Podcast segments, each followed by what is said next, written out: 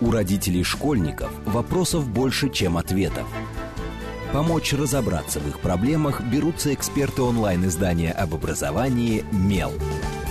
Радиошкола «Большой разговор». Программа предназначена для лиц старше шестнадцати лет. Добрый день, в эфире Радиошкола. Это совместный проект радиостанции «Говорит Москва», интернет-издание об образовании и воспитании детей «МЕЛ». У микрофона сегодня я, главный редактор «МЕЛа» Надя Папудогло. И в гостях у меня а, Андрей Дмитриев-Радвогин, исследователь музыки и моды, лектор. Добрый день, Андрей. Здравствуйте. И, как вы, я думаю, уже поняли, собственно, из титула моего а, гостя, обсуждать мы сегодня будем моду и то, о чем нас очень часто спрашивают. Что происходит с нашими детьми, почему они так одеваются, почему они красят волосы в такие цвета, почему, откуда взялись бесконечные единороги. Тему мы обозначили так: взаимосвязь моды и подросткового бунта. Но на самом деле, я думаю, мы поговорим даже немножко шире о том вообще, что происходит сейчас с нашими детьми, кто их кумиры и почему мы не можем их понять, когда смотрим на то, во что они одеваются, что им нравится, потому что мода — это же на самом деле не только одежда, а это еще и образ жизни, и образ отношений, и, собственно, вообще все, что э, происходит с человеком в активной городской среде. И начну я с самого такого простого вопроса. Мы э, привыкли говорить, э, что подросток всегда очень зависим от того, с кем он общается, что для подросткового возраста очень важно как раз принципиальным моментом, такого сложный принципиальный момент для родителей, что в этот момент подросток перестает ориентироваться на э, родителей, а начинает ориентироваться на своих друзей и на свою компанию. И точно так же, наверное, в принципе, это влияет и на то, что подросток начинает для себя считать модным, как он одевается и так далее. Так вот, собственно, откуда берется, по вашему мнению, подростковая мода? Она берется от друзей. Она берется от стремления противопоставить себя кому-то, насколько это до сих пор важно в подростковой среде, потому что раньше считалось, что вся подростковая мода — это бунт. Что сейчас на самом деле с нашими детьми-то происходит? Итак, ну, будем сейчас разбирать все по отдельности. Дело в том, что даже когда я создаю лекции по современной моде, мне приходится сразу оговаривать. Дело в том, что в современном мире, когда у нас невероятный поток информации просто отовсюду, когда мы ориентируемся даже уже не на модные журналы, не на модные издания, а на огромное-огромное количество самого разного вообще визуального проявления из всех просто щелей, получается так, что если анализировать все вот, знаете, вот так вот, раз таким широким мазком, то мы это называем просто шизофренический раскол личности. А, но, в принципе, можно ведь видеть самые разные направления. Дело в том, что, да, противопоставление никуда не уходит, то есть, действительно, даже, опять-таки, э, дорогие родители, вот все вот эти вот радуги, все эти розовые волосы, вы должны понимать, что это противопоставление не вам, а всему миру, который все-таки очень-очень сильно транслирует вот этот вот невроз, насилие. И чтобы поднять своих детей, знаете, посмотрите хотя бы несколько а, ну, эпизодов замечательного мультсериала «Мои маленькие пони. Дружба — это магия». Потому что во многом, кстати, именно вокруг этого мультсериала выросло целое движение брони, когда и не только у милых юных леди, но и у милых юных джентльменов появлялись и футболки, и рубашки а, с героинями а, этого замечательного мультсериала. А, и вот как раз вот этот вот очень утрированный образ действительно чего-то доброго, хорошего, милого, толерантного, оно вот именно отсюда, отсюда шло и шло и шло.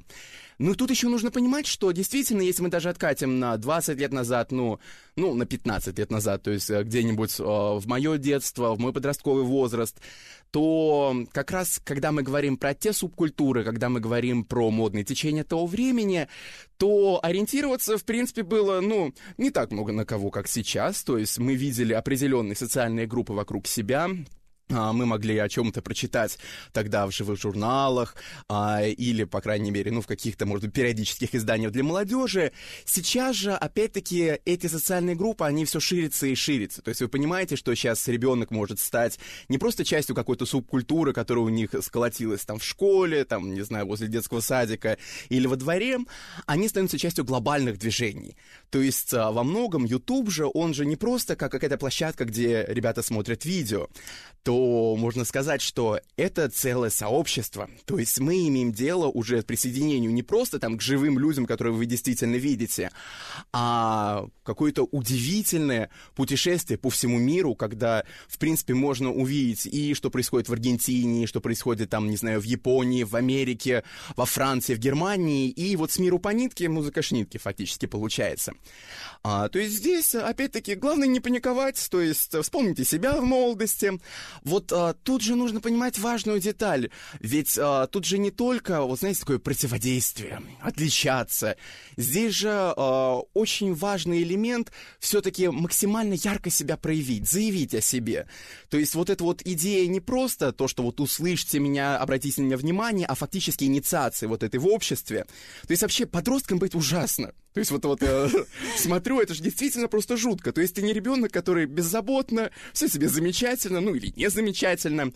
То есть ты вроде бы... Но при этом ты еще и не взрослый. Ты не взрослый, да. То есть у тебя уже начинает появляться твое «я». У тебя уже определенные взгляды на мир. Они будут меняться очень часто. Они будут фактически а, перерубаться там раз в месяц. Но тут уже вот это состояние. Почему я личность? А, на меня взрослые поколения еще смотрят как, ну, не на... не на оперившегося какого-то вот теленка. И вот тут вот вечное желание действительно стать частью вот этого общества, стать полноценным членом. Но, опять-таки, тут нужно понимать, что... скажем, общество нервное, общество слишком много информации, ну и к тому же уже можно сказать, что даже вот формы подросткового бунта, а, их уже такое количество. И вот фактически можно сказать, что к нашему времени вот прям совсем такой жуткой агрессии, вот то, что вот можно было посмотреть, а, как субкультура мода в шестидесятых, таких очень вот действительно вот верящих в светлое, счастливое будущее, начала потихоньку перерождаться. Часть стала скинхедами, потом часть стала панками, потом от панков отложились готы, эмы и все остальные. Потом все это еще раз несколько переродилось. Как оно сейчас потихоньку действительно уходит в прошлое. А, поскольку, а, ну, во-первых, нужно понимать, что, ну, как-то я посмотрел а, новости, и в новостях, как говорится, было не о празднике огурцов на главной площади, а в основном было все достаточно плохо и сурово. При том, что чем дальше, тем хуже. А, и, смотря на это, действительно, настоящий, можно сказать, а, ну, вот контрастом с этим, действительно, может быть очень такой гротескно подчеркнутый вот милый мир. То есть у нас все хорошо, у нас все замечательно. То есть, ну, конечно же, есть тоже некоторые, э, скажем, и исключения. То есть, как сейчас модно говорить на Ютубе, такая... Э, э, эстетика кринжа, такого, знаете, передергивания, когда вроде бы милота-милота, но при этом там, ну, может быть, девочка в миленьком платьице и вся такая очаровательная, ну, вот у нее мишка, и вот у нее еще острый нож. То есть, смотрите, вот такое вот сочетание, что, смотрите, я такая нежная, такая милая, но я опасная. Но я могу. Да, но я могу. Если что. То есть, нет, вообще же оно всегда было. То есть, если вообще посмотреть на последние лет семьдесят, то вот разные а, те или иные субкультуры, их визуальное проявление во многом влилось на нашу прекрасную, замечательную жизнь. И как раз влилось же не просто так. Те же самые шипы, драные джинсы, те же самые даже, знаете, спортивные костюмы там в духе люберов, они же не просто так. То есть а, сейчас же, когда сегодня мы живем в огромном мегаполисе, а, очень сложно людям донести, насколько это глу- глубоко духовная, потрясающая личность. Если ты станешь на угол и начнешь это транслировать, то, наверное, просто скажут, что с ним что-то не так, давайте вызовем скорую, человеку нехорошо. Да, скорее всего, да, карету, которая отвезет по да. адресу. А одежда, одежда — это же уникальная вещь. То есть а, многие, в принципе, недооценивают моду. Некоторые считают, что мода — это что-то поверхностное. Хотя, с другой стороны, а, это то, что, знаете, прям вот ближе к нашему телу ничего нет. Это же еще одна форма коммуникации, при том, что бессловесной. Через одежду же мы и доносим окружающему миру, чего мы хотим, чего мы боимся, как мы хотели бы, чтобы нас видели. И то есть даже, знаете, а, если ваша дочь, ну, там, в тринадцать лет вот склоняется к эстетике, что и милый платьец, но обязательно косуха с шипами. Но тут нужно понимать, что, с одной стороны, ей интересен, ей импонирует мир такой классической женственности, но она сразу же хочет показать, что она не ягненочек. То есть она может дать отпор.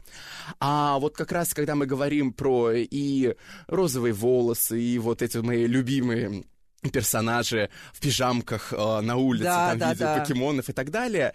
Тут, конечно же, тоже можно выделить определенные тенденции. Пижамки, есть... кстати, родители не меньше беспокоит, чем розовые ну, волосы, вот эти вот конечно, это к- может беспокоить. Комбинезоны. Не, ну тут же понятно, тут родители, э, все ясно. Родители боятся, что э, ребенок куда-то не туда пойдет, ребенка увидит и скажут так, поясни э, за шмот, и вот тут действительно вот, да, начнутся нас, проблемы. Да, меня как да. родители это волнует, да. что моего ребенка в костюме кролика на улице могут да, э, вот, э, недружелюбно встретить. В этом же главная проблема.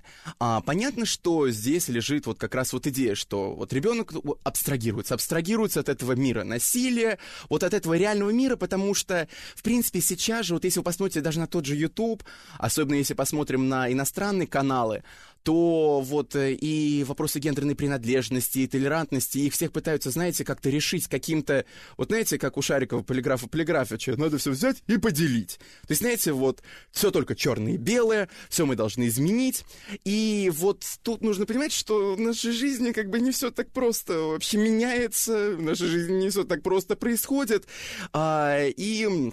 В принципе, когда вот мы видим вот подобные образы, ну, тут можно сказать, что я вот живу вот в этом прекрасном мире. То есть я для себя придумал вот эту радужную атмосферу, я прекрасный единорог, то есть я пытаюсь абстрагироваться. И парю. И парю. То есть, в принципе, не нужно думать, что вот все, и тут вот жизнь пошла под откос. То есть у меня куча знакомых, которые были эмо, они сейчас говорят, что, ну, наверное, просто, как говорится, ничего в голове на тот момент не было, просто хотелось быть частью чего-то. Потому что, ну, понимаете, что у человека вообще, даже у взрослого, в принципе, вот все время вот эти две противоборствующие, а, два противоборствующих полюса в голове, это быть как все, вот частью сообщества, и все-таки выделяться. То есть за счет этого мода как бы и работает. То есть а, а, когда потихоньку-потихоньку все меняется, все перетекает из одного в другого, а, мысль-то такая, что я не хочу быть отвергнутым обществом, но и вот как-то вот себя поддать тоже хочется. А у подростка все это, конечно же, ну, умножьте на десять, на сто. А, то есть там не важно, чтобы это было огромное общество, просто нужно вот это ощущение плеча, вот ощущение того, что а, еще есть такие же, и при том, что сейчас для этого даже не обязательно, чтобы были вот реальные живые друзья. Ничего, этих друзей найдут по скайпу, этих друзей найдут там на другом континенте. То есть, а, да, сейчас это сложнее как бы воспринимать, понимать, но а, ну, это как раз атрибутика нашего времени, и а, фактически, ну, дальше, ну, дальше вообще что загадывать, то есть вообще непонятно, как вообще будет выглядеть коммуникация между людьми. Но вот, опять-таки, меня все время что-то увозят, но возвращаясь к тем самым пижамкам, ну да, вот это вот действительно э, желание вот придумать себе вот этот прекрасный, замечательный мир и в нем жить. То есть не думайте, что это только у подростков. Посмотрите вот в движении ролевиков, то есть историческое фехтование, э, то есть там дядьки там по тридцать-сорок лет, и они в принципе... Ну да, люди ищут да. свою зону комфорта. Да. Зону комфорта и зону, которая поддается хоть какому-то прогнозированию, потому что все да, остальное да, в нашей да. жизни от нас очень часто не зависит, да. к сожалению. И вот это вот еще, знаете, такое, что о, начитаться книг, насмотреться фильмов, и вот это ощущение, что в моей жизни что-то не хватает приключений. То есть а, нужно вот как-то вот действительно ее все время расцвечивать и как-то делать ее намного более интересной. Потому что жизнь, да, может, она очень прозаичная, но при этом она интересная, но она сложная. Потому что, а, ну, даже вот если там посмотреть на огромное количество а, девушек, которые там насмотрелись а, замечательную блогерку Nickel-Pixel и тоже вот, а, вдохновляясь ее примером там на феминистическую тему, а, делают свои блоги. То есть а, понятно, что поскольку там еще и молодость, поскольку там а, действительно, может, еще не очень глубокое понимание всего вопроса, очень много действительно вот это вот обрубание, то есть только белые и черные. И вот там такой еще идеализм же жуткий, что, ну, вот вы понимаете, что фактически... А, да, а, тут вот это вот а, какая-то мечта о дивном новом мире, а жизнь, она, ну, не такая простая. То есть, как говорится, нельзя там сказать, что все должны поступать только так, а вот здесь вот так, к этому нужно относиться вот определенным таким образом. Потому что везде есть но, но, но, еще но, но, и вот легче действительно абстрагироваться. А вот опять-таки вот эти розовые волосы, или вообще мне больше нравится, когда, когда все-таки цвет морской волны, или фиолетовый, или синий. То есть такие вот русалки и русалы да. ходят. То есть эстетически это даже так поприятнее. Ну вот это тоже часть вот этого прекрасного выдуманного мира. А вот э, я не могу не спросить про Тави Гевинсона, вот эту вот историю про э, старушечьи наряды, про то, что одеваться незаметно. Uh, это же тоже очень модная история у подростков. У нас, например, на МЕЛе в прошлом году был проект с подростками. Mm-hmm. И наши дети как раз все приходили одеты, ну, так, чтобы вот, чтобы их не видели, по большому... Ну, не то, что, не то, что они прям стремятся к этому, но они были одеты супер, там, вот это вот... Вот эти вот какие-то там... То, что родителям тоже не нравится. Надел mm-hmm. на себя какие-то тряпки, mm-hmm. ну, там какие-то льняные штаны, mm-hmm. вот эти конверсы на ногах, белая футболка и рюкзачок, и пошел. Это же тоже очень такой уверенный подростковый тренд. Если мы посмотрим, mm-hmm. э, по сути, да, у нас будет вот толпа детей, которые единороги, mm-hmm. волосы и прочее, и будет огромное количество детей, которые оделись вот в эти одинаковые mm-hmm. белые футболки, одинаковые штаны, и для них это тоже очень важный элемент какой-то их жизни, и им совершенно не нужно ничего другого. И они ориентируются тоже на определенных инфлюенсеров своих. Вот это та же самая попытка как-то защититься, или что вот в этом, вот в таком вот «меня не видно»? Именно защита. То есть такой вот страх, именно вот направленный в окружающий мир, потому что даже вот если вот мы разбираем тот же самый бизнес, дресс-код, то там, кроме вот идеи доверия, статуса, там очень же важная идея — это как раз успокоение. То есть мы выглядим с тобой одинаково, мы с тобой говорим на едином а, языке, у нас единые, опять-таки, ценности, мы друг другу доверяем, мы друг другу не всадим, там, не знаю, а, в спину какой-нибудь а, меч. Но понятно, что это работает и среди пижамок, среди единорогов, но общество смотрит на пижамки-единороги, конечно же, определенным образом, поскольку зачастую это вызывает, ну, по крайней мере, недоверие. То есть, и швырядился. Да, вот именно. То есть тут вообще нужно понимать, что, конечно, каждый человек в той или иной мере, конечно, очень сильно зависит от мнения окружающего общества. То есть, в принципе, в нас идет этот вот страх быть отверженным. Но нужно понимать, что, ну, в принципе, всем до остальных людей, как бы, собственно, дела нет. И тут вот всегда очень сильно вот работает, особенно с одеждой, принцип такой, что что ты мне несешь? То есть вот если человек сильно отличается, то это же действительно вопрос угрозы. То есть тут же не просто, как говорится, все накинулись на несчастного ребенка в костюме Пикачу, потому что тут, а как этому человеку доверять? А вдруг там вот мы поедем с ним вот в одном вагоне, а он как-то стоп-кран нажмет, да как что-нибудь выкинет. То есть вот это вот вопрос действительно недоверия, то есть вопрос даже страха. Ну и там, конечно, есть еще вопрос выгоды, но тут он как бы пока не работает, то есть до восемнадцати а, лет. А вот когда вот такая нарочитая простота, это, с одной стороны, и ощущение плеча, и вот участие вот в этом, ну, какой-то большой социальной группе, и при этом какая-то гарантия, что на тебя не накинутся, что на тебя не посмотрят косо, что а, в тебе не увидят врага, в тебе не увидят вот этого какого-то лишнего. То есть такая вот идея перестраховки. Тут на этой мысли очень можно интересно привести параллель как раз а, с эстетикой, это уже Гоши Рубчинского, Демны Гвасали, Ветма и в Balenciaga.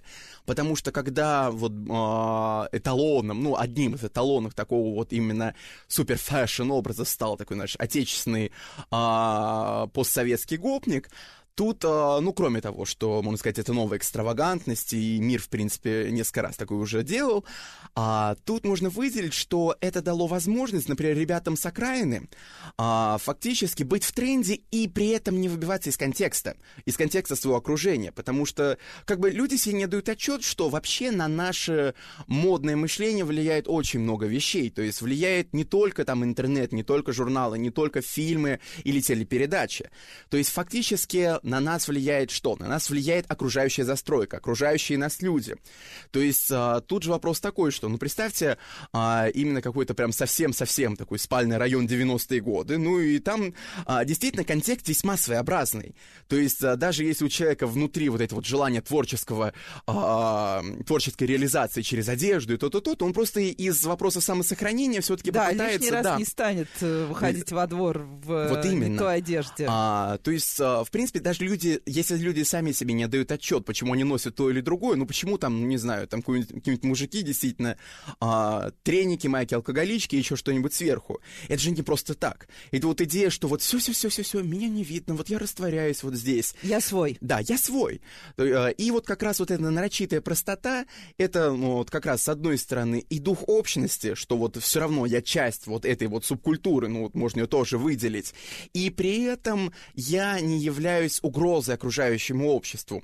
Потому что, ну, нужно понимать, что не все живут в прекрасном, роскошном центре, где там, опять-таки, сами улицы, сами кафе и роскошная застройка как бы подразумевают, что можно носить вообще почти все, что, что угодно, и так много вокруг полиции, что, в принципе, безопасность замечательна. То есть тут вот всегда вопрос, где, кто, какая среда. То есть понятно, что... Ну, если мы возьмем какой-нибудь совсем-совсем маленький город, то там проявление таких же вот этих вот а, пижамных Пикачу будет, ну, меньше, потому что, ну, это прям на свой страх и риск. Но это слишком, есть, да, да, слишком вызывающе. То есть это, а, тут же действительно от города, от города зависит, от района зависит, а, и в зависимости, какая атмосфера, вот так, в принципе, это можно выстраивать. Потому что, в принципе, конечно, я сказал, что а, вот и добро, позитив и так далее, но и все равно такие же и агрессивные субкультуры все равно остаются.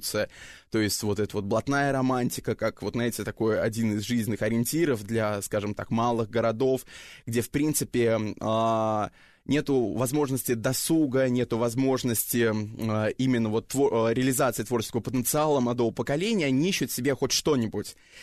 И вот в этом каком-то мире хаоса они находятся вот такой свод правил. Ну, правда, блатной, правда, вот такой, ну, вот тюремный. Ну, неважно, все равно есть страна, да, силы, да, где вот ты страна... чувствуешь да, себя да, тоже... Да, да, да. комфортно, да, в этой то стране. Есть, а, при том, что тут еще нужно понимать, что те же самые вот образы, а, вот не нужно думать, что вот раз сейчас вот, вот какой-то зэк стал каким-то моральным ориентиром. Да это же все равно очень часто было. То есть этот образ плохого парня, он же переходит из разных поколений, просто плохие парни меняются. Да. Если вообще в моде смотреть, первые плохие парни, которые прям очень сильно повлияли на моду, это вообще пятнадцатый век. Это ланскнехты из Священной Римской империи, германской нации. То есть вот все вот эти буфы и разрезы, это от них. При том, что там кроме эффектного образа, там была еще вот такая вот нотка. М-м, мы одеваемся как очень опасные вот люди, которых боятся абсолютно все, потому что, опять-таки, там любая фуражировка, любое там, не знаю, там э, одеяние, это только за счет э, грабежа, мародерства и всего остального. То есть такой бич Европы на два века вперед. Ну и действительно, э, обладать, скажем так, частью визуального проявления таких людей было бы очень неплохо. То же самое, что, в принципе, же никто не отдает себе отчеты, что вот те же самые драные джинсы, притом на любом возрасте, это отсылка к панкам. То есть а, вот как раз к этой анархии, к такому вот первому максимально а, бунтующему бунту. Ну, скажу такую тавтологичную фразу, поскольку...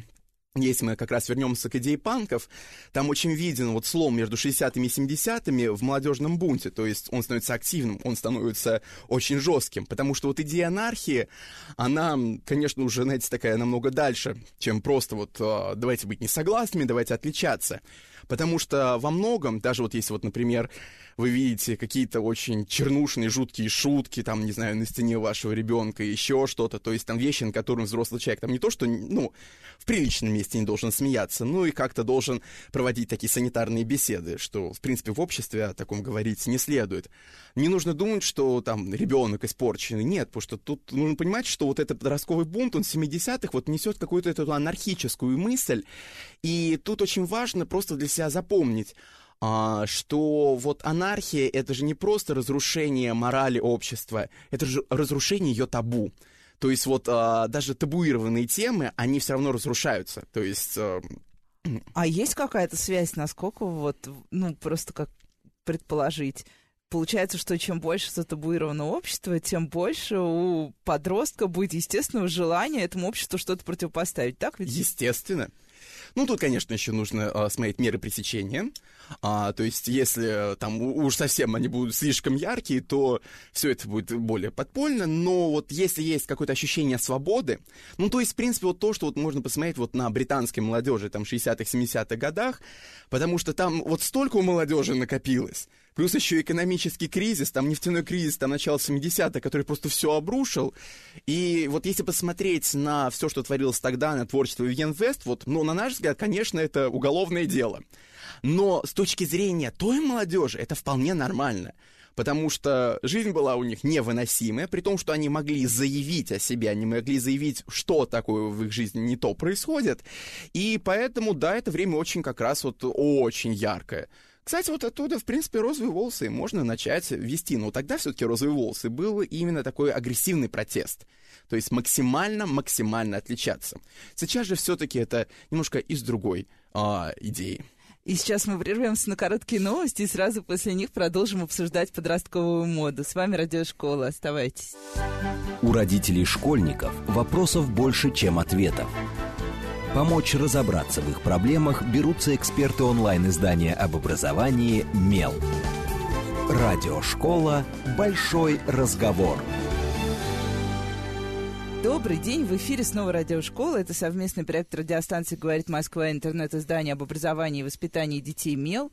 У микрофона сегодня я, главный редактор «Мела» Надя Папудогло. В гостях у меня Андрей Дмитриев-Радвогин, исследователь музыки и моды.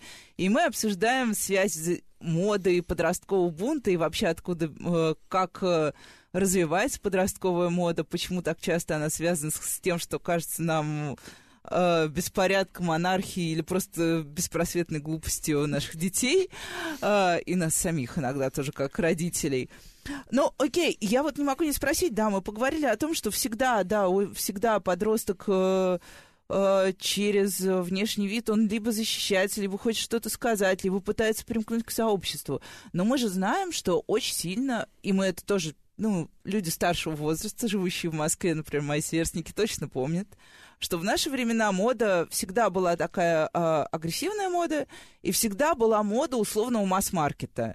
Э, рынок Лужники вещевой, и вся Москва одевалась в такие вот, были такие вот тоже спортивные костюмы, но не как у гопников, а такие вот какие-то, они были шелковистые, э, фиолетовые, я помню, голубые, розовые, вот это было восхитительно, все ходили там с каблуками, это был просто вырви глаз, но все носили.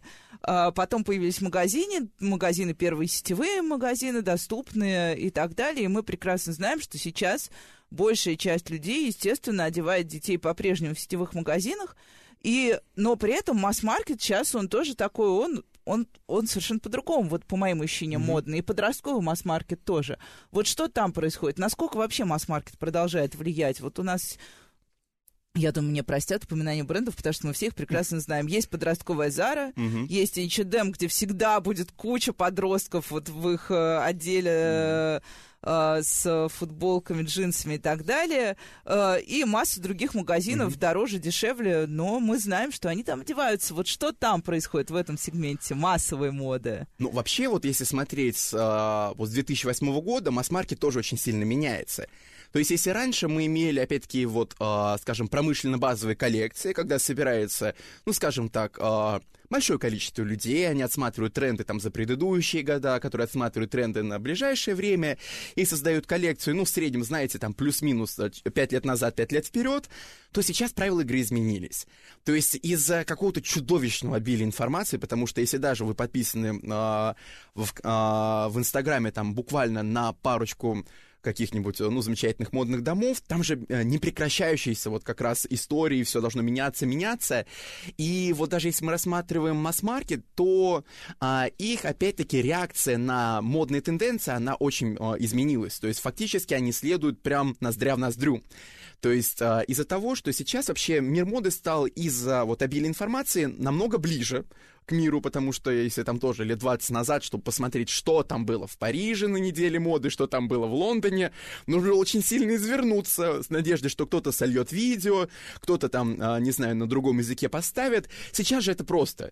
Заходишь на сайт Vogue, отсматриваешь все модели. Да, даже абсолютно. Заходишь в Инстаграм, и ты все да. видишь. Ты можешь быть на том же показе в ту же секунду, и тебе будут транслировать десятки человек. Да-да-да. И молодежь-то это видит, потому что, в принципе, а, даже если вообще мы говорим о влиянии того же Ютуба, то вообще, скажем так, модная подкованность у молодежи сейчас, ну, она раз сто круче, чем, ну, даже моего поколения. И замечательная блогерка из Америки Jenna Marbles, и она как-то записала видео, как я красилась в школе, и там показывала, как она разной степени образа енота себе глаза подводила, и говорит, что, а сейчас у молодого поколения есть Ютуб, где там пошагово все объясняют, потому что в ее э, детстве, там, ну, она мне там постарше лет на семь, а, и говорит, что, ну, у меня был журнал Журнал «Мамин» лет, годов семидесятых, где там популярно объяснялось, как рисовать кошачий глаз, как там, не знаю, накладывать тени. При том, что все равно было ничего не понятно. А тут говоришь, а сейчас маленькие там девочки восьмилетние действительно берут какую-то дешевую палетку там за один доллар, смешивают все сложные тени, рисуют все идеальные там смоки айс, потому что они тупо научились по этим роликам, потому что они смотрят, обучаются и также с модой, потому что есть и модные блогеры, есть как раз возможность отсмотреть, ну не просто, скажем так, ну вот московскую неделю моды, вообще все недели моды, которые вообще происходят. И поэтому уже и желания-то намного э, более выс- э, высокие.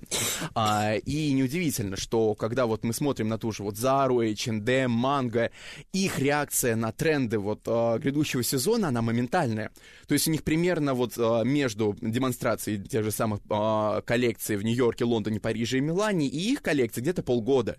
То есть за нее они успевают действительно проследовать за ними всеми.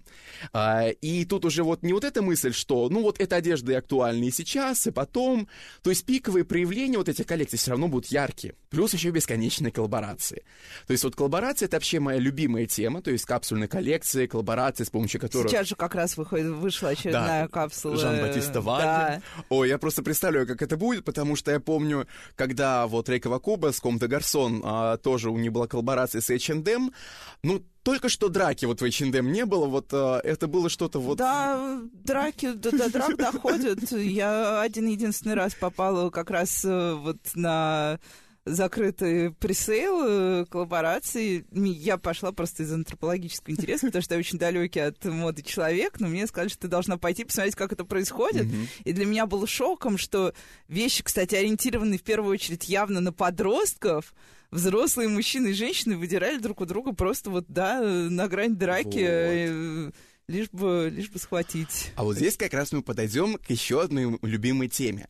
Вообще именно ставка вот на подростков, она сейчас максимально важна. То есть опять вернемся к идее там, две тысячи восьмого года, к экономическому кризису, когда стала перестраиваться опять-таки и высокая мода, и прет-а-порте. То есть ставка стала действительно опять-таки на зарабатывание колоссальных денег путем а, расширения рынка сбыта. То есть нужно максимальное количество вещей продать максимальному количеству людей.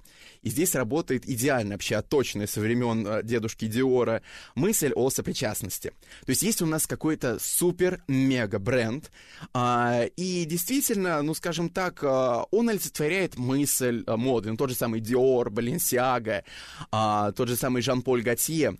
Но среднестатистический человек, ну, процентов девяносто пять людей во всем мире, даже если не будут есть два года, они не смогут себе позволить там определенную, там, полный костюм, там, какую-то определенную вещь. Да он им даже не очень нужен, на самом а, деле. Вот, вот но в жизни как объект, вообще не нужно. Как да. объект искусства. Вот, вот. То есть очень есть правильная фраза: вы покупаете не одежду, вы покупаете мечту, потому что одежду можно купить и за нормальные деньги, в очень хорошем качестве, можно опять за те же деньги, что и костюм от Versace, пошить у портного по индивидуальным меркам, из хороших тканей, но тут вы покупаете действительно мечту, вы покупаете вот как раз вот а, демонстративное проявление. А, и вот как раз возвращаясь вот к этому времени, тут нужно понимать, что демонстративное а, потребление вещь тоже такая своеобразная, потому что у разных а, слоев общества она будет по-разному строиться. И вот самое яркое демонстративное потребление, но все равно будет у молодежи. При том, что чем, скажем так, социально незащищеннее эта молодежь, тем должно быть ярче их демонстративное потребление, потому что я, я должен самоутверждаться, то есть я должен пройти эту дикую инициацию. То есть, ну, вот эта вот идея, что мальчик там два года пашет там в Delivery Club или там просто вот постоянно что-то разносит, работает курьером, чтобы что. Не чтобы там нормально питаться, не чтобы там накопить на учебу, ему нужен одиннадцатый айфон. То есть у него ничего не будет, но будет одиннадцатый айфон, и все увидят, что да, он крутой. У него вот есть вот этот своеобразный уже не телефон, а фетиш, такой уже полусвященная вещь. И вот тут я не могу, да, не спросить, потому что а, а, я, когда готовилась к эфиру, я прочитала, наверное, количество каких-то достаточно, ну, разных статей в разных журналах, а, Uh, как, какое-то было даже одно исследование, и вот был uh, один материал, я читала очень интересный, про соотношение брендов и моды, uh-huh. и насколько для современных детей, вот о которых мы сейчас говорим, подростках именно, что для них очень часто бренд заменил моду, то есть они идут не за модным течением, uh-huh. они идут за брендом, и им абсолютно все равно, на самом деле, что там во внешнем мире, и для них... Uh, бренд — это тоже знак какого-то их стабильного состояния. Исследование mm-hmm. бренду — это тоже стабильность. Вот это, это действительно так? Это абсолютная правда. Потому что, в принципе, лейбломания, она началась еще с восьмидесятых годов. То есть, когда, особенно к модному миру, э, присоединяется и хип-хоп-движение, где нужно понимать, что, ну, опять-таки, лейбломания, она тоже не на пустом месте-то появится. То есть, лейбломания обеспечивает вам что? А оправдание, что вы действительно майку-алкоголичку продаете за полторы тысячи евро. Потому что Как, как можно там, ну, в принципе, за материалы, за работу? Нет, то есть вы покупаете вот именно эту мечту, поскольку там рынок сбыта. Ну, представьте, что вот вы какой-нибудь там а, парень или девчонка из хип-хопа первой волны, которые там родились в гетто, что у вас нет вот какого-то эстетического пла- пласта, который говорит вам, что прекрасно, что восхитительно, что костюм от Бриони — это прекрасно, что платье от Диора — это прекрасно. И вот, заработав первый там миллион буквально, вы меняете свои там треники на золотые треники, свои там кроссовки на золотые кроссовки, там вместо цепочки маленькой одеваете здоровенную цепочку. Если вы даже посмотрите на коллекцию того же самого Лагерфельда для Шанель, там начало девяностых, это же дичь. То есть а, там же как раз а, вот, полное внедрение там того же спорта, тех же самых, опять-таки, вещей, которые абсолютно не свойственны высокой моде. Но самое главное, везде лейбл Шанель. То есть он должен быть крупным, он должен узнаваться. То есть только так все поймут, что вы богаты, вы достойны. То есть, а, в принципе, вот демонстративное потребление, оно и говорит же, что я богат, я вот как раз вот очень востребован, я крут. И вот действительно это правильное замечание, что идут именно за лейблом, то есть идут за маркой, поскольку вот как раз вот идея этой коллаборации — это идея э, сопричастности. То есть вот вернусь к тому моменту, что девяносто пять процентов людей в этом мире, даже больше, там, ну давайте девяносто девять процентов действительно не смогут одеваться только от Диора, только от Givenchy, от Balenciaga. Но вот опять дедушка Диор очень хорошо продумал. То есть э, он же понял, что действительно чем шире вот круг сбыта, чем больше, опять-таки, какой-то продукции вы можете продать кому угодно, тем будет лучше. И вот эта мысль, что под э, маркой собственного модного дома можно продавать шелковые платочки, галстучек, туфельки, корсетик, шиньончик, там вообще все что угодно, это позволяет, опять-таки, большому кругу людей купить хоть какую-то вещь, при том, что достаточно дорогую, но которая им по силам, и стать частью этого модного дома. Потому что обратите внимание, что та же самая Москва, там полтора года назад, молодежь же оделась в тренике Balenciaga, в кроссовке Balenciaga, то есть, смотрите, это самый дешевый. Да, это был момент, когда как раз родители тоже возмущались, во что они все оделись, потому что никто не понимал, откуда взялись вот эти... А, и был же, были же а, в итоге... Ну да, тут тоже сложно не упомянуть бренд. Кроссовки Balenciaga же превратились в настоящую историю, да, с э, огромным шлейфом э, следующих за ними кроссовок, которые выглядят как Balenciaga на Balenciaga. Да. И в школах были разборки между подростками. Настоящие у тебя кроссовки или поддельные кроссовки? Вот. То есть а, тут же даже не важно, что кроссовки были красивые, удобные и так далее. Да, да, главное, да, нет, в, в... да, тут важно вот именно а, бренд. То есть вы должны понимать, что те же самые кроссовки, а, там, футболки, треники — это самое дешевое, что может произвести модный дом, и самое дорогое, что может купить максимальное количество людей. То есть тут вот это вот потребность купить мечту. Потому что если бы, опять-таки, а, там...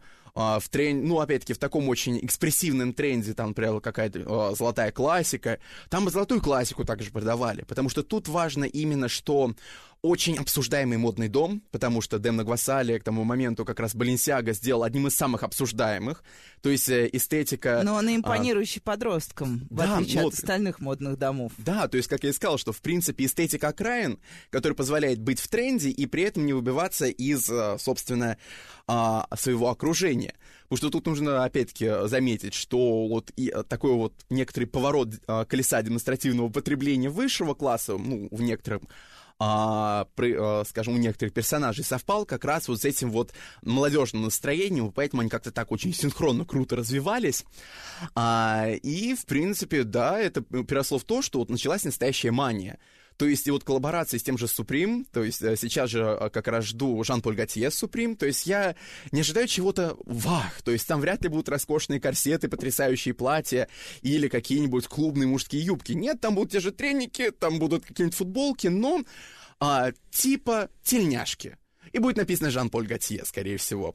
То есть тут, опять-таки, и раскрученный такой бренд, приближенный к молодежи, потому что тоже, пока не было Balenciaga, там, Supreme, вот это все обязательно нужно, иначе это все не по-настоящему, иначе а, ты недостоин. То есть иначе ты не показываешь того уровня демонстративного потребления, от которого тебя требует вот это вот подростковое общество. Ну и плюс сейчас на это вот накладывается дополнительная смысловая нагрузка из каких-то суперлегендарных домов моды. И к тому же это помогает тем же самым домам моды зарабатывать огромные деньги. Потому что на высокой моде особенно много не заработаешь, не заработаешь потому что рынок сбыта максимально узок. При том, что ну, сама концепция все-таки себя изжила еще в конце шестидесятых, и как раз возрождение идеи высокой моды в конце восьмидесятых годов, она, ну, ну все, она никуда не уходила, но возвращение снова очень активно к ней, она, в ней была ставка, что вы с помощью высокой моды привлекаете внимание к бренду. То есть за счет этого будут покупать ваш парфюм, вашу косметику, ваши сумочки, ваши какие-то небольшие, опять-таки, капсульные коллекции. То есть, если вы даже посмотрите на работу Джона Гальяно для Dior, ну, вы понимаете, что там что в высокой моде, что иногда в прет-а-порте коллекциях, которые должны продаваться в разном размерном ряду, там, в бутиках, там нету даже вот идей носибельности и продаваемости. Там идея устроить настоящий праздник жизни, устроить концерт по заявкам, там, не знаю, даже не цирк, а просто театр мимики и жестов, только чтобы люди все это обсуждали. Ну, а, в принципе, это имело о, прекрасные последствия. То есть, там, чтобы сумочку какую-то определенную заказать, нужно было на полгода вперед встать в очередь, то есть можно было повышать вот цены на вот эти сопутствующие товары. И вот сейчас, конечно, тоже, может быть, слегка это все меняется, но идея вот этой сопричастности, вот идея того, что мне нужен этот бренд, мне нужен этот лейбл, он основополагающий. Ну и вот да, променяется, на самом деле, когда мы говорим про... Я ужасно не люблю выражение поколения Z, но тем не менее... Мы говорим, что э, так или иначе, но мы все равно входим в эпоху снова медленного потребления, mm-hmm. в эпоху рационального потребления. Мы видим сейчас э, э, экологическую историю, которая идет mm-hmm. по всему миру. А эта экологическая история, она касается в том числе и моды, потому mm-hmm. что э, нам начинают э, извне диктовать умеренность во всем. Мы сортируем мусор, мы не покупаем лишние джинсы, а свои джинсы мы сдаем в переработку и так далее и тому подобное. То есть это такой slow food. Mm-hmm. Э, Вот э, он сейчас как-то чувствуется в том, как... Э, ну вот наши подростки тоже очень много об этом говорили, когда им их спрашивали. Они говорили, нам важно не тратить много денег на одежду, потому что мы заботимся, чтобы... ну, кто-то там, где-то там mm-hmm. не шил лишнее, там, и забота о трудовых ресурсах, и забота о планете и так далее. Вот это к чему может привести? Вот это стремление... Да, все до сих пор и... Мы все знаем, как э, Rapper Face любит шутить, что ему должен модный дом Gucci э, отчисления, потому что он сделал Gucci снова модным среди подростков. Они стали мечтать не только о Balenciaga, но и о Gucci, потому что Rapper Face, как известно, едет в Gucci в Санкт-Петербурге. Вот, но окей. Но при этом есть и противоположное движение. Вот к этому замедлению, к тому, что мы...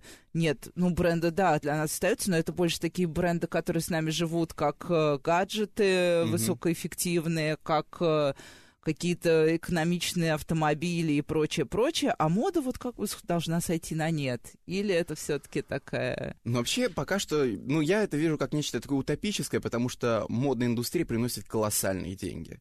То есть, ну, конечно, высокие технологии приносят больше, нефть, газ и золото тоже, но мода приносит чудовищно огромные деньги. А, и понятно, что уже, конечно, внутри модной индустрии самой, если даже посмотрите сейчас на то, что транслирует Yenswvest, вот, то есть покупайте, покупайте лучше, покупайте меньше. То есть вот против именно такого очень активного потребления вот этого одноразового мира. То есть тут же нужно всегда посмотреть немножечко в сторону. То есть чтобы опять вот была вот эта вот идея джинсы за две тысячи рублей, поносил, выкинул. Для этого вырубаются там гектары лесов, чтобы высадить этот хлопок. То есть там фактически планету уже, а, опять-таки, человек очень сильно уделал, и мода в этом сейчас принимает активное участие. Потому что опять вот все расширение, расширение, расширение, вот при том, что с неуемным потреблением, потому что действительно, ну, ну еще нужно понимать, что люди, ну, вот сейчас как-то вот впервые как-то за всю историю человечества и нормально досыта едят, и нормально вот одеваются кто во что хочет и во сколько хочет. То есть вот сейчас вот это некоторое одурение, оно присутствует, но оно все равно будет сходить на нет, потому что ресурс-то он исчерп... исчерпаемый, потому что ну, нельзя просто все вырубить только под... А, моду. И тут как раз сейчас одна из главных идей — это создание альтернативных тканей, создание, опять-таки, альтернативного подхода к одежде. Но, с другой стороны... Это, как, это а, все равно продается. Да, а с другой стороны, это, как, знаете, разработка альтернативных, а, там, опять-таки, горючих, вот, альтернативных а, способов выработки энергии.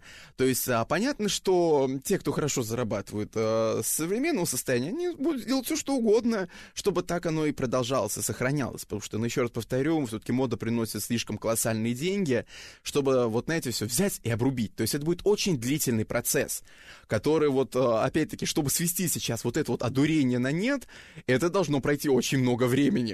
Потому что вот люди слишком долго шли вот в этой вот концепции, чтобы вот просто взять и тоже от этого отрешиться. Потому что, ну, еще понятно, что молодежь здесь играет очень большую роль, но долго ли у них продлится этот идеализм? То есть долго ли продлится у них вот эта вот вера?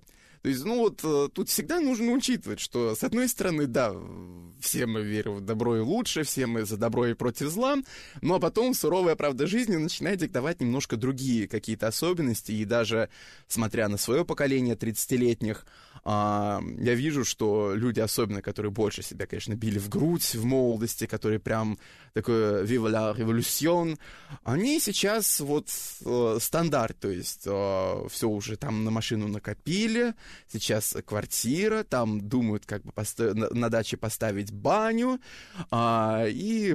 Ну да, это есть хорошая, хорошая шутка. Десять лет назад я выбирал, в какой модный ночной клуб пойти, а сейчас я покупаю три сковородки по акции. Да, вот. то есть... Ну... То есть, ну, сама вот идея того, что это как, этому когда-нибудь придет конец, естественно, потому что это неумеренное, опять-таки, ну, просто истощение э, ресурсов, и понятно, что, ну, и не только там, скажем, природных, но и человеческих, потому что нужно давать себе отчет, что, чтобы удешевить, опять-таки, тот же самый масс-маркет, можно, конечно, делать, ну, просто из ткани, которые, знаете, из солнечного света и нечистот, а можно, собственно, перевести это в неблагополучные страны, использовать, скажем так, очень-очень дешевую рабочую силу, то есть мы, конечно, не отдаем себе отчет, но оно как бы везде. То есть, если вы хотите, чтобы еще больше приносил деньги в ваше, скажем так, производство, вы, конечно, можете поднять цены, а можете не поднимать цены, и вот, опять-таки, использовать ту же самую детскую рабочую силу. То есть, если вот покопаться, то можно найти много нехороших, нехороших вещей.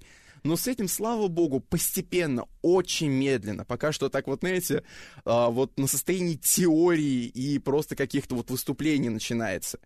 Ну, у нас остается немного времени, а я все-таки хочу спросить такой важный вопрос, потому что тоже есть такое утверждение, что э, подростки, э, подростковая мода становится все более внегендерной, то есть э, стирается, раньше тоже мы знали, что есть парадигма мужское и женское, а сейчас то, что выбирают для себя подростки, мальчик, девочка, оно совершенно не важно, оно перетекает туда-сюда. Ну, и, в принципе, даже слушая вас, я, mm-hmm. я думаю, что это, наверное, правда, потому что спортивные штаны мы надеваем с легкостью, и мальчикам сейчас уже все равно, они могут надеть и фиолетовый, их совершенно не смущает, там, что женский, не женский mm-hmm. цвет, все это уходит. Действительно так, то есть мы как-то подтираем вот эту вот грань между мужчина в синем костюме, женщина в юбка, пиджак, шпильки. Ну, будете долго смеяться, в принципе, подтиралось все очень активно в шестидесятые, то есть у самой прогрессивной молодежи. Просто семидесятые, восьмидесятые, девяностые были слишком чудовищным временем, и пришлось отвлечься немного. То есть мы же считаем, что те же самые вопросы гендерной идентичности, вообще, что делать женщину, женщина, мужчина, мужчина, это наше время, ничего подобного. В наше время вообще ничего нового нету. А все это началось именно в шестидесятые, то есть а, все-таки пришли к мысли, что женщина, которая и в брюках ощущающая свободу движения, и не ощущающее давление общества, будет себя а, вести зачастую еще более женственно, потому что бо- свободнее в своих проявлениях. Но сейчас понятно, что вот эта вот какая-то а, внегендерная а, идея, она все равно идет, потому что, ну, опять-таки, очень хорошо зеркалит шестидесятые, ну, плюс, опять, это как и часть бунта, классической вот ролевой модели отношений в обществе. Потому что, ну, в принципе, вот если посмотреть по моему поколению, а, вот это вот то, что пытаются донести идеи вот счастливой семьи, вот, вот этих вот ролей. То есть, знаете, вот в моем поколении, если там ребенок из полноценной семьи, то есть без развода там и с, обеими, с обоими родителями, это было исключение, чем правило. То есть, как бы, уже мое поколение очень сильно разочаровалось в традиционных ценностях, потому что видело, что вокруг их как бы нет. А, и, в принципе, чем дальше, тем, может быть, какое-то и разочарование, и при этом все-таки а, адаптация к новому миру, а мир, конечно, очень сильно меняется. Тут даже вот, а, в принципе, очень рекомендую, зайдите на Википедии, на страницу, посвященную сериалу «Друзья», там внизу будет ссылка на работу одной американской а, социологши, которая а, как раз задала вопрос, то есть а, вот круг друзей — это новая формация проживания в городе, то есть разрушение концепции семьи, как вот а, ячейки общества, которое разрастается на, на что-то более широкое. А, и вот просто почитайте, это действительно интересно, потому что вот мегаполис, он, в принципе, даже потихоньку диктует уже другие, а, собственно, от нас задачи. Ну и а, добавьте сюда идея того, что не хочу быть похожа на маму, на папу. Добавьте сюда огромное количество информации под названием «Мы изменим этот бренный мир к лучшему», и получите гремучую смесь, которой, в принципе, в ней ничего страшного нету, потому что всем были подростками, у всех были гормоны, и главная э, идея — показать себя и пройти эту своеобразную инициацию в обществе. Ну и мне кажется, да, нам всем надо это запомнить и меньше волноваться. Спасибо большое, с вами была Радиошкола, до встречи на следующей неделе.